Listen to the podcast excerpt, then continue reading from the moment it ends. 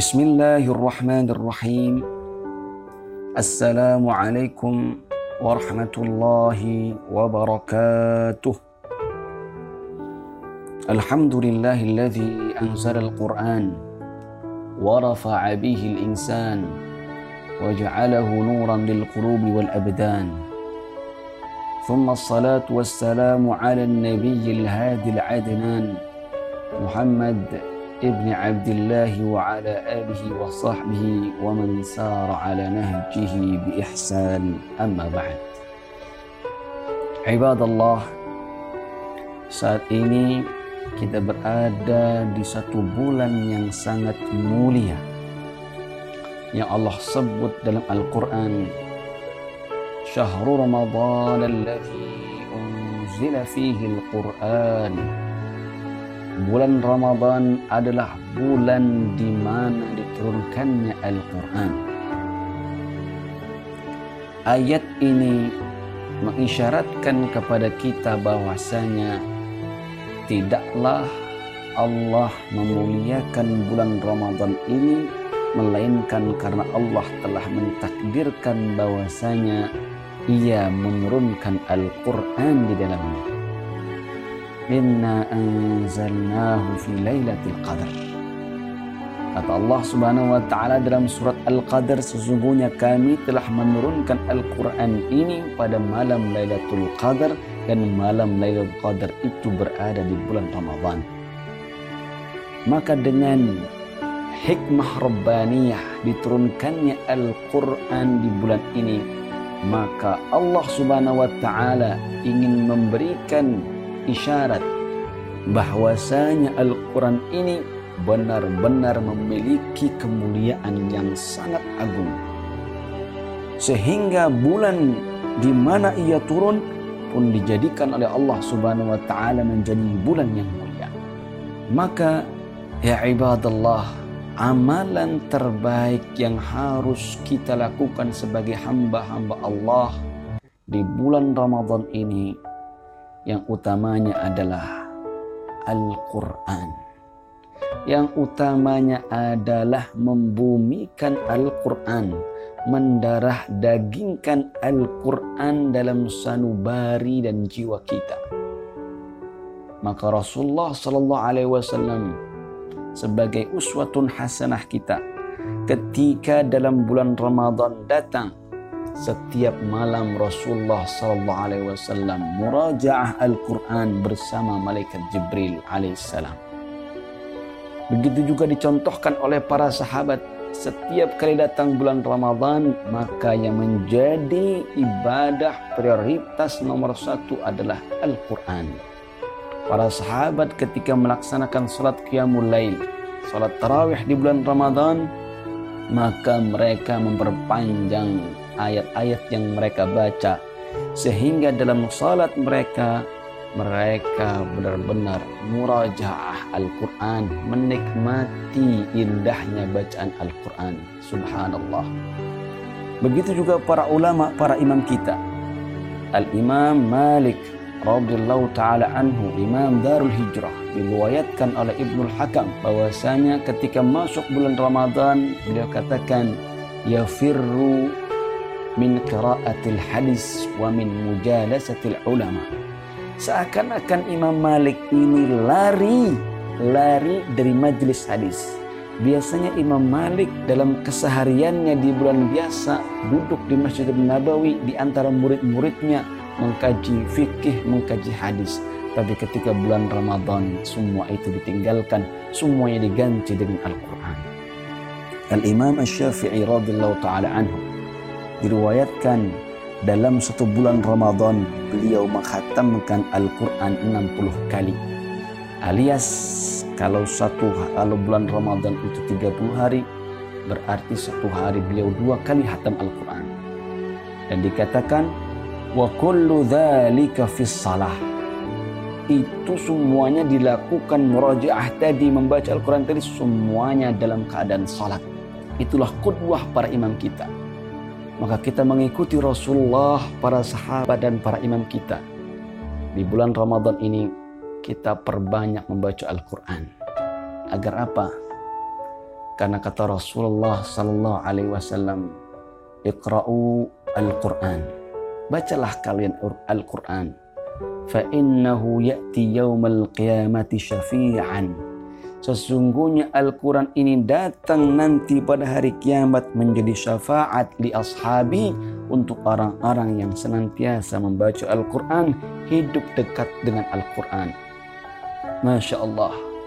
Rasulullah Sallallahu Alaihi Wasallam bersabda, Man qara'a harfan min kitabillahi falahu bihi hasanah wal hasanatu bi ashri amthaliha. Barang siapa yang membaca satu huruf dari ayat Al-Quran ini, maka ia akan mendapatkan satu pahala kebaikan dan satu pahala kebaikan akan dilipat gandakan menjadi sepuluh pahala kebaikan. Masya Allah. Seandainya kita membaca ayat pertama saja dari surat Al-Baqarah. Bismillahirrahmanirrahim. Alif Lam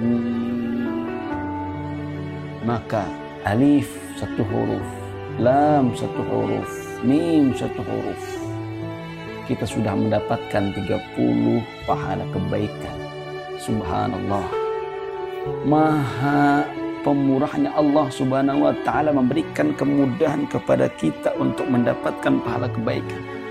Hanya dengan membaca tiga huruf alif lam mim kita sudah mendapatkan 30 nilai pahala kebaikan. Tapi ya ibadallah, hadis ini adalah hadis umum yaitu mencakup segala waktu di bulan biasa kita akan mendapatkan pahala satu huruf sepuluh kebaikan.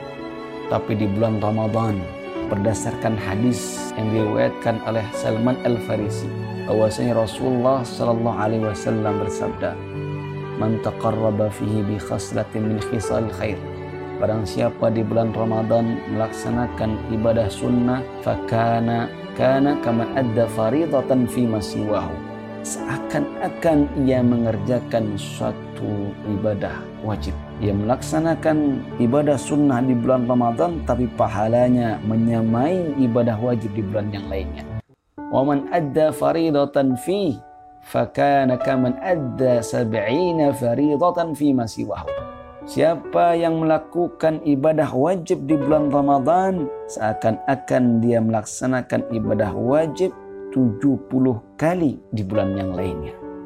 Maka kalau kita kiaskan dengan hadis ini, kita membaca alif lam mim 30 pahala kebaikan di bulan biasa. Tapi di bulan Ramadan dikalikan lagi menjadi 70. Saya yakin jamaah sekalian, para pendengar sekalian lebih pandai menghitung daripada saya. Atau tidak pandai menghitung pun ada kalkulator di jajet masing-masing itu kita baru berbicara tiga huruf ya ibadallah. Bagaimana kalau satu halaman? Bagaimana kalau satu juz? Bagaimana kalau tiga puluh juz? Maka ada kebaikan pahala yang tidak terhitung di hadapan kita. Dan itu dengan mudahnya kita raih di bulan ampunan ini. Di bulan rahmat ini. Di bulan yang penuh dengan kemuliaan ini. Maka inilah waktunya ya ibadallah untuk mengejar ketertinggalan kita yang selama di bulan-bulan lain sebelum Ramadan, di luar Ramadan kita terlalu sibuk dengan urusan dunia, terlalu sibuk dengan pekerjaan, terlalu sibuk dengan sekolah dan sebagainya.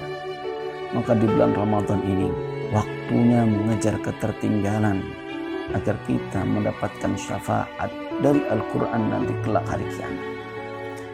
Ya ibadallah, Al-Quran ini menjadi salah satu standar derajat kita di akhirat nanti.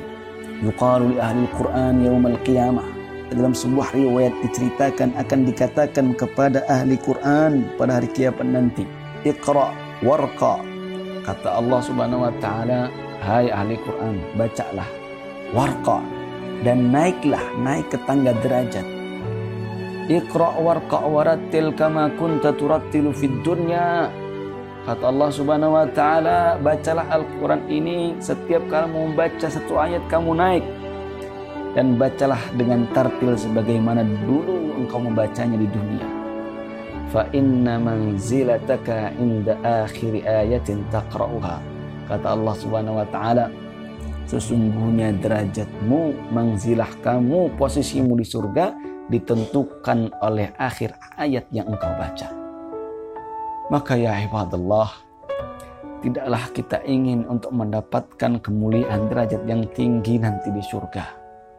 Tentu kita semua menginginkan hal tersebut. Ya ibadallah, ada satu kemuliaan lagi yang tidak ada bandingannya bagi orang-orang yang senantiasa dekat dengan Al-Quran, tilawah Al-Quran, apalagi mengamalkan Al-Quran.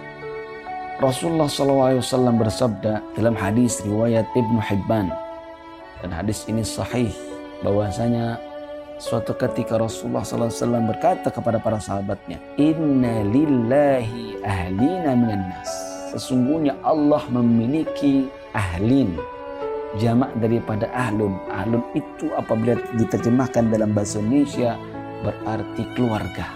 Jadi secara majaz Rasulullah SAW menyampaikan bahwasanya Allah memiliki keluarga dari kalangan manusia.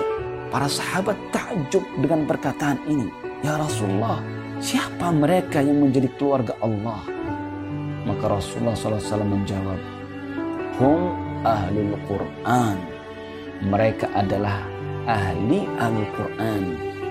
Ahlul Quran, ahlullahi wa khasatuh. Ahli Al-Quran adalah keluarga Allah dan orang-orang terdekat Allah subhanahu wa ta'ala. Maka ya ibadallah, tunggu apa lagi? Sekarang di hadapan kita terbuka kesempatan begitu besar untuk mengejar ketertinggalan ada kelipatan-kelipatan yang Allah berikan kepada kita. Keutamaan-keutamaan yang sangat luar biasa. Maka mari kita perbanyak baca Al-Quran. Perbanyak membuka mushaf daripada membuka gadget. Perbanyak membuka aplikasi Al-Quran ketimbang membuka WhatsApp, Facebook, Twitter, dan yang lainnya. Demi Allah, demi Allah yang akan diperhatikan oleh Allah Subhanahu wa taala adalah seberapa banyak kita melihat Al-Qur'an, seberapa banyak kita membaca Al-Qur'an. Semua yang lainnya itu tidak ada artinya bagi Allah Subhanahu wa taala. Kemudian ada yang bertanya, bagaimana jika sibuk? Bagaimana jika dalam kondisi tidak bisa membaca Al-Quran sementara ada kewajiban harus mencari nafkah untuk keluarga seperti tukang bangunan, seperti driver, ojek online, dan sebagainya, atau siapa pun yang sedang sibuk. Ada sebuah celah ya ibadallah. Dianjurkan secara umum, siapa pun di antara kita yang sibuk atau tidak sibuk, kita sempatkan untuk membaca Al-Quran. Tetapi seandainya jika dalam keadaan tertentu kita harus bergerak, tidak bisa memegang mushaf, tidak bisa membuka aplikasi Al-Quran di gadget kita, kondisinya tidak memungkinkan, Bagaimana agar kita mendapatkan fadilah membaca Al-Quran dengan mudah? Ada banyak hadis yang sahih yang akan saya bacakan salah satunya saja. An Abi Sa'id Al-Khudri. Seorang sahabat Nabi namanya Abi Sa'id Al-Khudri. Anna rajulan sami'a rajulan yaqra'u Qul huwallahu ahad wa yuraddituha. Abi Sa'id Al-Khudri menyampaikan ada seorang yang mendengar temannya senantiasa mengulang-ulang membaca qul huwallahu ahad Allahu samad. Lam yalid wa lam yulad sampai akhir. Surat al-ikhlas. Falamma asbah esok harinya yang mendengar tadi bertanya kepada Rasulullah SAW kata Abi Sa'id al-Khudri wa ka'anna rajula yataqalluha. Seakan-akan orang yang bertanya ini meremehkan amalan tersebut. Mungkin dalam bahasa kita mengatakan ya Rasulullah orang itu kok baca Al-Qur'annya kulhu saja. Diulang-ulang terus, diulang-ulang terus. Apa jawaban Rasulullah SAW? Karena melihat ada semacam sirat wajah yang meremehkan ini maka Rasulullah SAW menjawab dengan tegas dan vulgar bahkan dengan sumpah Rasulullah SAW mengatakan walladhi nafsi biyadihi demi Allah subhanahu wa ta'ala yang menggenggam jiwaku kata Rasulullah SAW innaha la ta'jilu thulutsal Qur'an. Surat Al-Ikhlas itu setara dengan sepertiga Al-Quran. Hadis ini diriwayatkan oleh Imam Malik dalam Al-Muwatta dan Al-Imam Al-Bukhari. Maka ya ibadallah, muslim mana yang hari ini tidak hafal surat Al-Ikhlas? Saya yakin semua orang hafal. Jadi seandainya ada kondisi kesibukan, apa pun, siapa pun kita, sibuk atau tidak sibuk, terkadang datang sebuah kondisi di mana kita tidak bisa membuka mushaf atau membaca membuka aplikasi Al-Qur'an. Maka kita baca Al-Ikhlas. Bismillahirrahmanirrahim. Qul huwallahu ahad dan seterusnya. Sekali Al-Ikhlas setara dengan sepertiga Al-Quran Tiga kali al-ikhlas berarti kita mendapat nilai khatam Al-Quran. Dalam lima menit, berapa kali al-ikhlas yang bisa kita baca? Dalam sepuluh menit, sambil mengendarai dari tempat kerja menuju kantor, ada waktu setengah jam, satu jam. Kalau kita membaca al-ikhlas, berapa kali al-ikhlas? Puluhan, ratusan bisa kita baca. Subhanallah. Kita insya Allah tidak akan kehilangan kesempatan untuk beramal saleh di bulan Ramadan ini. Allah Maha Pemurah, Allah Maha Pengasih. Allah memberikan kesempatan, Allah memberikan celah, Allah memberikan solusi bagi kita siapa pun. Subhanallah, betapa besarnya pahala menghatamkan Al-Quran. Berapa huruf al dalam satu Al-Quran itu jumlahnya. Jika dikalikan dengan perkalian 10 saja, subhanallah, berapa pahala kebaikan yang sudah kita dapat maka terbuka lebar ya ibadallah agar kita untuk memperbanyak amal saleh di bulan ini. Allah Subhanahu wa taala Maha Pemurah siapa pun yang beramal di bulan Ramadan ini dengan segala kemampuannya, dengan segala kekurangan dan kelebihannya, insya Allah Allah mendapatkan rahmat dan ampunan. Semoga kita semua menjadi ahlilah, menjadi keluarga Allah, orang yang dekat dengan Allah, dan semoga Allah Subhanahu wa taala menjadikan Al-Quran sebagai syafaat kita semua Demikian kurang lebihnya mohon maaf. Astaghfirullah li wa lakum wa lisairil mu'minin wal mu'minat. Aqulu qawli. Assalamualaikum warahmatullahi wabarakatuh.